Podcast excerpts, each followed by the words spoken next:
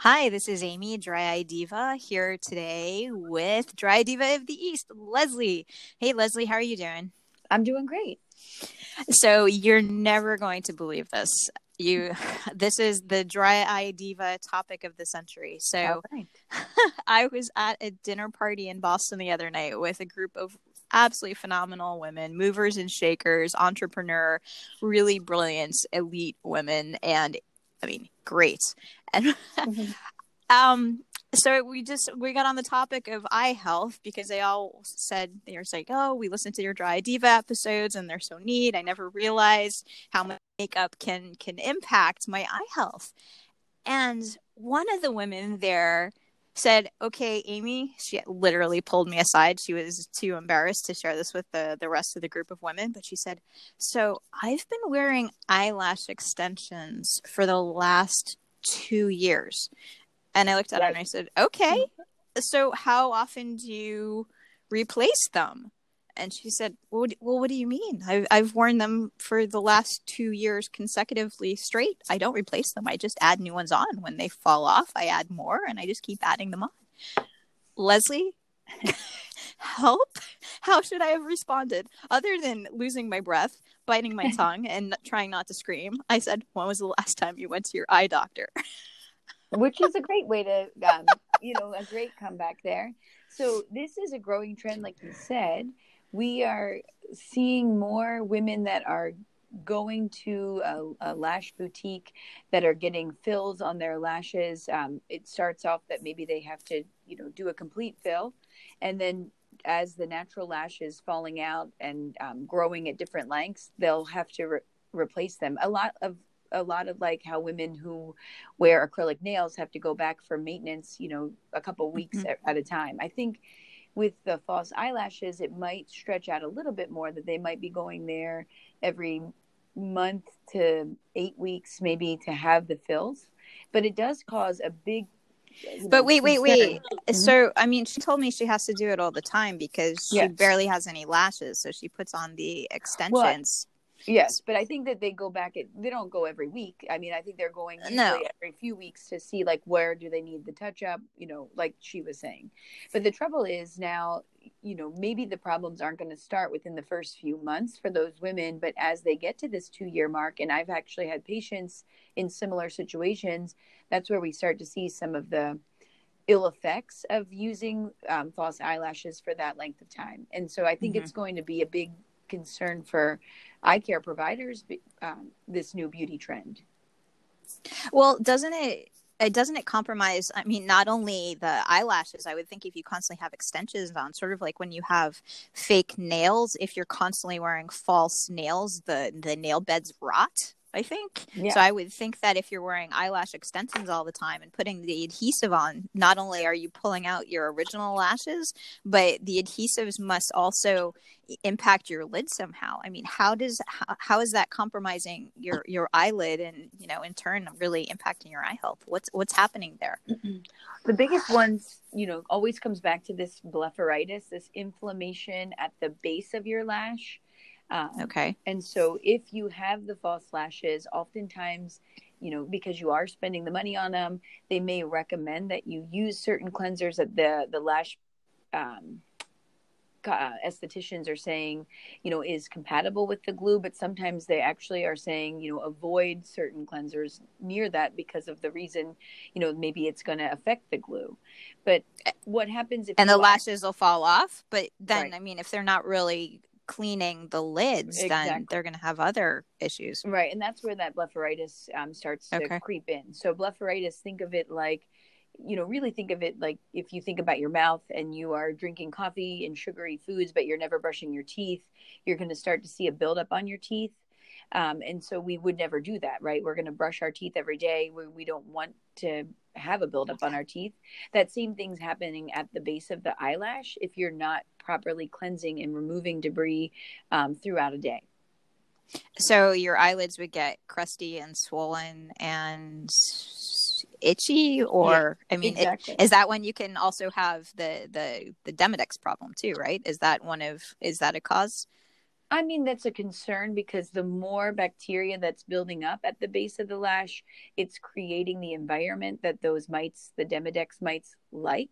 Mm-hmm. So there's probably not a direct correlation to people wearing okay. false eyelashes to Demodex, but again, oh, that's good to know. it's creating the environment, you know. So you don't want to create that environment. So what happens is that, for example, the the young lady that was in my practice, um, she was wearing false eyelashes for two years. Um, she came in because her lid was swollen um, mm-hmm. and itchy. That was her symptoms. And what I said is, you know, I I see that you've been wearing these false eyelashes. I know you've been doing that for a while now. She says, Well, I've been doing it for a year and a half and haven't had any problems. And my response is, you've been doing it for a year and a half this is why you're having problems right so um, she's neglected right. that part of the lash for long enough that now her body's not going to let that happen much more so mm-hmm. in that case we started just um, lid hygiene mm-hmm. and mm-hmm. we got her on a good route of cleansing the lash and and and now what we're going to plan for is removing the lashes completely and then she'll return for some treatments on the blepharitis because that's what we have to do is manage this. And, and really, I think the opportunity is to talk to people in the lash industry um, to educate the women that they're they're doing this with that they need to have routine exams where mm-hmm. we can maybe sometimes take the break and give the lid this deep cleansing that it needs. So, how long? So, when you say a break, because obviously women that wear eyelash extensions don't want a break. Um, it's just like women who sleep with eye makeup; they don't want their partner to see them without eye makeup. But if you're using these extensions, and your your lids do need to breathe. So, how much time would you recommend women take between eyelash extension applications? Is it a weekend, a week, a month? I mean, what what is a good time for these? Women's eyes to to really breathe. Is is there recommended time? Well we don't have that yet. You know that's a great question and i hopefully will be able to get some research that can give us a more um, defined answer but we don't have the answer. Um, if we think about remember um, how the lash is is not ideal of the length when it is lengthened. Um, and so you know there's always the concern for a dry eye to be uh, enhanced by wearing false eyelashes. So it really i would say depends on the problem mm-hmm. um, and the and the and the woman. So in in a totally healthy young person i would it's hard to guess but what i would want to do is have periodic times where i'm able to properly clean um, and care for the lid that's hiding underneath the eyelash. Um yeah i mean i just i can't imagine i couldn't wear f- false like the the nails I, I couldn't imagine that because again the nail beds don't breathe so i'm just i'm just thinking having lash extensions on all the time and then putting mascara on the lash extensions and it must be really hard especially if women are wearing like say waterproof mascara on the eyelash extensions it must be really hard to get that off mm-hmm. and thoroughly clean it because yeah. they obviously don't want to get their extensions well have their extensions fall off and I think that the message also among the um, lash boutiques is not consistent. Like I've seen them recommend different cleansers, sometimes foamy cleansers, sometimes actually even oil based cleansers, mm-hmm. and even just figuring out what is probably the best mode of daily hygiene for those women is is something that we also need some research around. Okay. Yeah, no that that really it's a good question. I mean, obviously, we have to pay attention to our lid hygiene in general, but it would be really great to speak with our eye doctor about it and say, "Hey, I'm using these eyelash extensions, and you know, what would you what would you recommend for cleaning my lids, or how often would you recommend that I come in for an eyelid?" what did we call it before an eyelid rejuvenation or just you know just just making sure that our lids are happy and uh, you know producing the right amount of lubrication right mm-hmm. Sque- yeah. squeezing out the right juices so our eyes are lubricated and we don't have dry eye yeah i mean it does pose a lot of um, interesting interesting topics i think for the eye care provider because these women are actually sometimes more dedicated to their lash person than they are to me their eye doctor. And mm-hmm. so if i would recommend a cleanser that i feel would be compatible with their lash oftentimes they want to check with the lash.